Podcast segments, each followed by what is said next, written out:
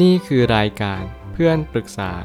เป็นรายการที่จะนำประสบการณ์ต่างๆ มาเล่าเรื่อง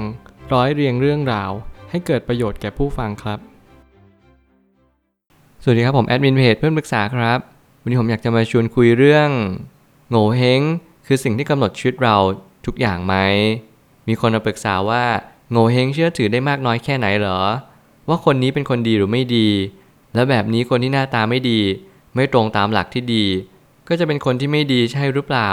ถ้าเกิดสมมติว่าเราตั้งคำถามว่าโง่เฮงคืออะไร โง่เฮงก็คือนอรักศาสตร์ ศาสตร์ที่ว่าด้วยเรื่องของใบหน้า ที่เราจะต้องเรียนรู้ว่าแต่ละตำแหน่งเนี่ยมันมีความหมายอะไรบ้าง มันคือการที่เราเช็คลิสต์ตัวเอง และมันคือการที่ทำให้เราได้เลือกใช้คนให้เป็น หน้าตาบางคนหมองคล้ำหน้าตาบางคนผ่องใส นี่คือสิ่งที่ถูกกำหนดขึ้นมา โดยวาสนาของเรา และแน่นอนว่าวาสนาของเราก็คือสิ่งที่เราเคยทำขึ้นมา ทุกสิ่งทุกอย่างบนโลกใบนี้ ไม่มีเขาบังเอิญ ผมเน้นย้ำแบบนี้เป็นประจำ ไม่ว่าคุณจะอยู่ศาสตร์ไหน อย่างโดยส่วนตัวผมเอง ผมก็สามารถที่จะให้คำทำนายเรื่องของโหราศาสตร์ได้หลาย ๆ โหราศาสตร์ ไม่ว่าจะเป็นเรื่องของการปลูกดวงเลข 7 ตัว 9 ฐาน รวมไปถึงศาสตร์อื่น ๆ มากมาย สิ่งหนึ่งที่สำคัญที่สุดที่ผมได้มาทำอาชีพนี้ ผมก็มีความคิดว่า การที่เราจะดูชีวิตคนคนหนึ่งให้มีความสุขหรือว่ามีความสมบูรณ์ได้นั้น ผมไม่คิดว่ามันจะเป็นสูตรตายตัวว่าเราจะต้องทำอะไรหรือว่ามีหน้าตาแบบไหน เพียงแต่ว่ามันคือแนวโน้ม แนวโน้มนี่แหละเป็นสิ่งที่บางครั้งยากที่จะต้านทาน แต่แน่นอนว่ามันก็มีสิ่งที่เราสามารถจะแก้ไขมันได้ไม่ว่าจะเป็นพฤติกรรม ความคิดบุคลิกภาพ รวมไปถึงสิ่งที่เราทำในทุกๆวัน บางครั้งเนี่ยเรามีกรอบในการเดินทาง บางครั้งเนี่ยเรามีความคิดการตั้งคำถามขึ้นมา ทุกอย่างไม่ใช่เรื่องบังเอิญ ทุกอย่างจะนำไปซึ่งโชคชะตาที่เราหมุดหมายเอาไว้ว่ามันจะต้องเกิดขึ้น อย่างเช่นคนบางคนที่จะต้องเป็นคนที่มีดวงอุปถัมภ์แน่นอนหน้าตาเขาจะบอกยี่ห้อเลยว่า เขาจะมีลักษณะเด่นแบบนั้นแบบนี้ ไม่ว่าจะเป็นใบหน้าที่อบอิ่ม ไม่ว่าจะเป็นคางที่ค่อนข้างมีรูปฐานที่ชัดเจน หรือว่าดวงตาที่สุกสกาว แน่นอนทุกสิ่งทุกอย่างมันมีเหตุผลของมันอยู่ ซึ่งเราก็ต้องค่อยๆศึกษาว่าทำไมก็ถึงเป็นแบบนั้นและเป็นเพราะอะไร ผมไม่ตั้งคำถามขึ้นมาว่า โงเฮงคือศาสตร์ที่ว่าด้วยเรื่องของใบหน้า รูปร่าง และความสมมาตรโดยใช้หลักนรนักศาสตร์ และหยินหยางรวมกัน เมื่อหลักของยินหยางดำและขาวรวมกัน หญิงและชาย ตอนมืดและตอนสว่าง พระอาทิตย์และพระจันทร์ไม่ว่าคุณจะใช้หลักศาสตร์ไหน คุณต้องใช้หลักของความสมดุล ไม่ว่าจะเป็นหลักของฮวงจุ้ยผมก็พยายามศึกษาอยู่ รวมไปถึงหลักของศาสตร์จีนอื่น ๆ ที่ผมก็พยายามศึกษาไม่ว่าจะเป็นอีจิง จีมุ้ยรวมไปถึง ปาจืดที่ผมก็พยายามจะหาความรู้และหาข้อมูลอยู่ทุกวันนี้ นั่นจึงเป็นเหตุผลว่าเราทุกๆ คนมีเหตุผลในการมีชีวิตอยู่ที่แตกต่างกัน ผมพยายามจะหาเหตุผลว่าทำไมคนคนหนึ่งถึงเลือกตัดสินใจแบบนี้ เพราะอะไร เราใช้ทุกศาสตร์รวมกัน มันเป็นการสังเกตจิตวิทยาปรัชญา ที่คนนั้นยอมรับมากที่สุด ผมก็เริ่มไปหาหนทางหรือหาศาสตร์ที่พิสูจน์ได้ยาก เป็นเรื่องของใกล้เคียงกับความรู้สึกนึกคิดยานทัศนะ หรือว่ายานอย่างรู้ว่าเราควรจะทำอย่างไรต่อไป นี่ยังเป็นศาสตร์ที่ว่าด้วยเรื่องของหน้าตารูปร่าง และเราจะเป็นต้องวิเคราะห์ให้ออกว่า คนหน้าตาแบบนี้ลักษณะแบบนี้ ผิวพรรณในสิ่งที่เขาเกิดขึ้นมาแบบนี้มันเป็นเพราะอะไร และอะไรมันถึงเป็นตัวกำหนดว่าเขาจะต้องทำแบบนี้ต่อไป ถ้าเราโง่เฮงไม่ดีนั่นก็แปลว่า โอกาสที่เราจะมีชีวิตที่ดีก็จะน้อยลง แต่ว่ามันขึ้นอยู่กับผิวพรรณสีหน้า แววตา หลายอย่างมากกว่าแค่ใบหน้าอย่างเดียว ถ้าเกิดสมมติในแง่มุมของผม ผมก็มีความคิดว่า การที่เราจะมีชีวิตที่ดีได้นั้น มันไม่ได้เกี่ยวกับโง่เฮงอย่างเดียว โง่เฮงนี้นิยมใช้ในยุคของราชวงศ์จีนในอดีต สมัยก่อนนี้เรากำลังคัดคนเรากำลังขุนกำลังพลเพื่อที่จะไปออกทัพ แน่นอนการจะออกทัพสักครั้งหนึ่ง เราจะเป็นอย่างยิ่งที่จะต้องหาผู้นำหาแกนนำหาลูกขุนหรือว่าพลายพลที่เราจำเป็นจะต้องนำไปรบกับข้าศึกในอนาคตข้างหน้า เราก็จึงจำเป็นจะต้องดูนรลักษานิดนึงต้องดูโง่เฮงว่า คนนี้เขามีหน้าตาอย่างไร แน่นอนว่าคนที่ในอนาคตเนี่ยเขามีโอกาสที่สุ่มเสี่ยงในการเสียชีวิต ก็จะมีหน้าตาที่ลักษณะแบบเดียวกัน ทุกคนมีสัญญาณ ทุกคนมีสิ่งต่างๆ ที่มันกำลังแสดงออกตลอดเวลา เราจะเป็นจะต้องเรียนรู้และเข้าใจว่าแต่ละคนนั้นไม่เหมือนกัน ความไม่เหมือนกันเนี่ยแหละเราก็จึงใช้ความเปรียบเทียบสถิติต่างๆ หน้าตาประมาณนี้ใบหูประมาณนี้ หน้าผากทรงนี้ จมูก แก้ม ดวงตาหรือว่าใต้ตาทุกสิ่งทุกอย่างบนใบหน้านี้คือกำหนดชุดเราทั้งหมด นี่ก็จะเป็นสิ่งที่เขาใช้หลักนี้เพื่อกำหนดชุดของคนคนหนึ่งขึ้นมา เพียงแต่บางคนจะมีคำถามขึ้นมาว่าถ้าเกิดสมมติฉันหน้าตา ไม่ตรงตามหลักและชีวิตฉันจะแย่เลยเหรอผผมก็ไม่อยากจะบอกแบบนั้นทั้งหมดเพียงแต่อยากให้เราลองสังเกตดีกว่าว่าทำไมคนหน้าตาแบบนี้จะมีชีวิตแบบนี้ และทำไมเราถึงหน้าตาแบบนี้จึงจะมีชีวิตแบบนี้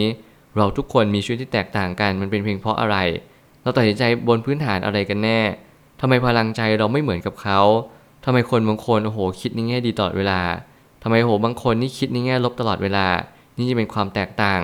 ทำไมคนที่คิดในแง่ดีเขามีหน้าตาอีกแบบหนึ่งทำไมคนที่คิดในแง่ลบมีหน้าตาอีกแบบหนึ่ง สีหน้าแววตา รูปร่างหน้าตา หรือว่ารวมไปถึงลักษณะท่าทางก็จะแตกต่างกันอย่างสิ้นเชิง นี่จึงเป็นเหตุผลว่าเราหาความแตกต่าง และเป็นข้อสังเกตว่านี่สิ่งนี้เกิดสิ่งนี้จึงเกิดเท่านั้นเอง ไม่มีคาว่า เราจะแย่หรือเราจะดี เพียงแต่มันคือความน่าจะเป็น หลายคนเชื่อว่าชีวิตจะถูกกำหนดด้วยใบหน้า ซึ่งในความเป็นจริงแล้วมันถูกกำหนดในทุกสรรพสิ่ง ท่าทางการเดิน การมองสายตา และทุกอิริยาบถทที่เราทำถ้าเกิดสมมติว่าจะบอกว่าอะไรเป็นสิ่งหนึ่งที่จะกำหนดชีวิตของเรา ผมก็กล้าบอกได้ว่าการกระทำเป็นตัวกำหนดในชีวิตของเรา และทุกสิ่งทุกอย่างที่มันเกิดมาก่อน การกระทำของเรานั่นก็คือ สิ่งที่เรามีทุกวันนี้ ถิ่นกำเนิดแดนกำเนิด ก็ให้เราเกิดอุบัติขึ้นมาบนโลกใบนี้ เป็นเด็กทารก เติบโตขึ้นมาเป็นวัยรุ่นแล้วก็เป็นวัยกลางคน ถึงวัยหนึ่งเราก็ต้องตายจากโลกนี้ไป ทุกสิ่งทุกอย่างถูกกำหนดมาในระดับหนึ่งเขาเรียก predestination เรากำหนดบางสิ่งบางอย่างก่อนที่เราเกิดขึ้นมาไม่ว่าจะเป็นกรรมของเรา สิ่งต่างๆที่มันรายล้อมตัวเราทุกวันนี้ มันไม่มีเขาบังเอิญ อย่างที่ผมเน้นย้ำเป็นประจำไม่ว่าจะเป็นบุคลิกภาพต่างๆ ที่เราแต่งตัวแบบนี้คิดแบบนี้ ตัดสินใจเลือกแฟนแบบนี้ หรือว่าแม้กระทั่งเลือกที่ทำงานเลือกอาชีพต่างๆ เหล่านี้ ผมกล้าพูดได้เลยว่าทุกสิ่งทุกอย่างหลอมรวม ให้เราเดินทางนี้อย่างแน่นอนและนั่นแหละคือสิ่งที่เรียกว่ากำหนดชีวิตของเราโงเฮงเป็นส่วนหนึ่งที่ทำให้เราดูว่าเฮ้ยทรงนี้น่าจะเป็นทรงที่เป็นเศรษฐินี ทรงนี้น่าจะเป็นมหาเศรษฐี หรือว่าทรงนี้จะเป็นยาจก ผมเชื่อว่าแต่ละทรงแต่ละรูปแบบเนี่ยมันก็เป็นเพียงแค่แนวโน้มที่จะเป็นไป ว่าโอกาสที่จะเกิดขึ้นมันเป็นเพียงเพราะสิ่งนี้มันเกิดขึ้นมา แล้วโหราจารย์สมัยก่อน สินแสสมัยในอดีตเนี่ยเขาก็มองว่าโอเค หน้าตาแบบนี้มีโอกาสจะเกิดขึ้นแบบนี้เท่านั้นเอง เราแค่ฟังหูไว้หู และเราก็สังเกตว่ามันเกิดขึ้นจริงไหม เพราะยังไงแล้วคำทำนายไทายทัก ก็ยังเป็นเพียงแค่คำทำนายไทายทัก เพราะในท้ายที่สุดแล้วตัวเราเองก็ต้องกำหนดชีวิตของตัวเองอยู่ดี ไม่ใช่ใครเลย แต่มันเป็นตัวของเราเองทั้งหมด ทุกสิ่งเปลี่ยนแปลงได้หน้าตาเราจากวัยเด็กสู่วัยรุ่น ก็หน้าตาแบบหนึ่ง พออายุมากขึ้นก็เปลี่ยนไปอีกแบบหนึ่ง มันคือการเปลี่ยนแปลงของวาสนาเราเอง นี่คือแง่มุมหนึ่งที่ผมเห็นบ่อยนั่นก็คือ ใครหลาย ๆ คนที่กำลังทำสัญญกรรม ชอบมีคำถามว่า ถ้าเกิดสมมติทำสัญญกรรมเนี่ยหน้าตาเราจะมีโอกาสที่ทำให้วาสนาเราถูกเปลี่ยนแปลงไปไหม ผมกล้าพูดได้ว่า การทำสัญญกรรมมีโอกาสที่ทำให้หน้าตาเราเปลี่ยนแปลงไป รวมไปถึงมีผลกระทบ โดยอ้อมที่ทำให้วาสนาเราหรือว่าผลกระทบต่อชีวิตของเราเปลี่ยนแปลงไป ไม่ว่าจะเป็นการทำจมูก แน่นอนจมูกเนี่ย มันเป็นหลักของโงเฮงในเรื่องของการเงินการทอง การเก็บเงินอยู่ไหม การหาเงินการตรณีทีเนี้ยว การเก็บออมหรือว่าอะไรก็ตามแต่ที่มันเกี่ยวข้องกับทรัพย์สินทั้งหมดในชีวิตของเรา เราจึงจำเป็นจะต้องค่อยๆ ระมัดระวัง ในการทำจมูกต่างๆ ที่อาจจะมีปีกจมูกที่บางจนเกินไป หรือว่ารูปจมูกที่บิดเบี้ยวเกินไป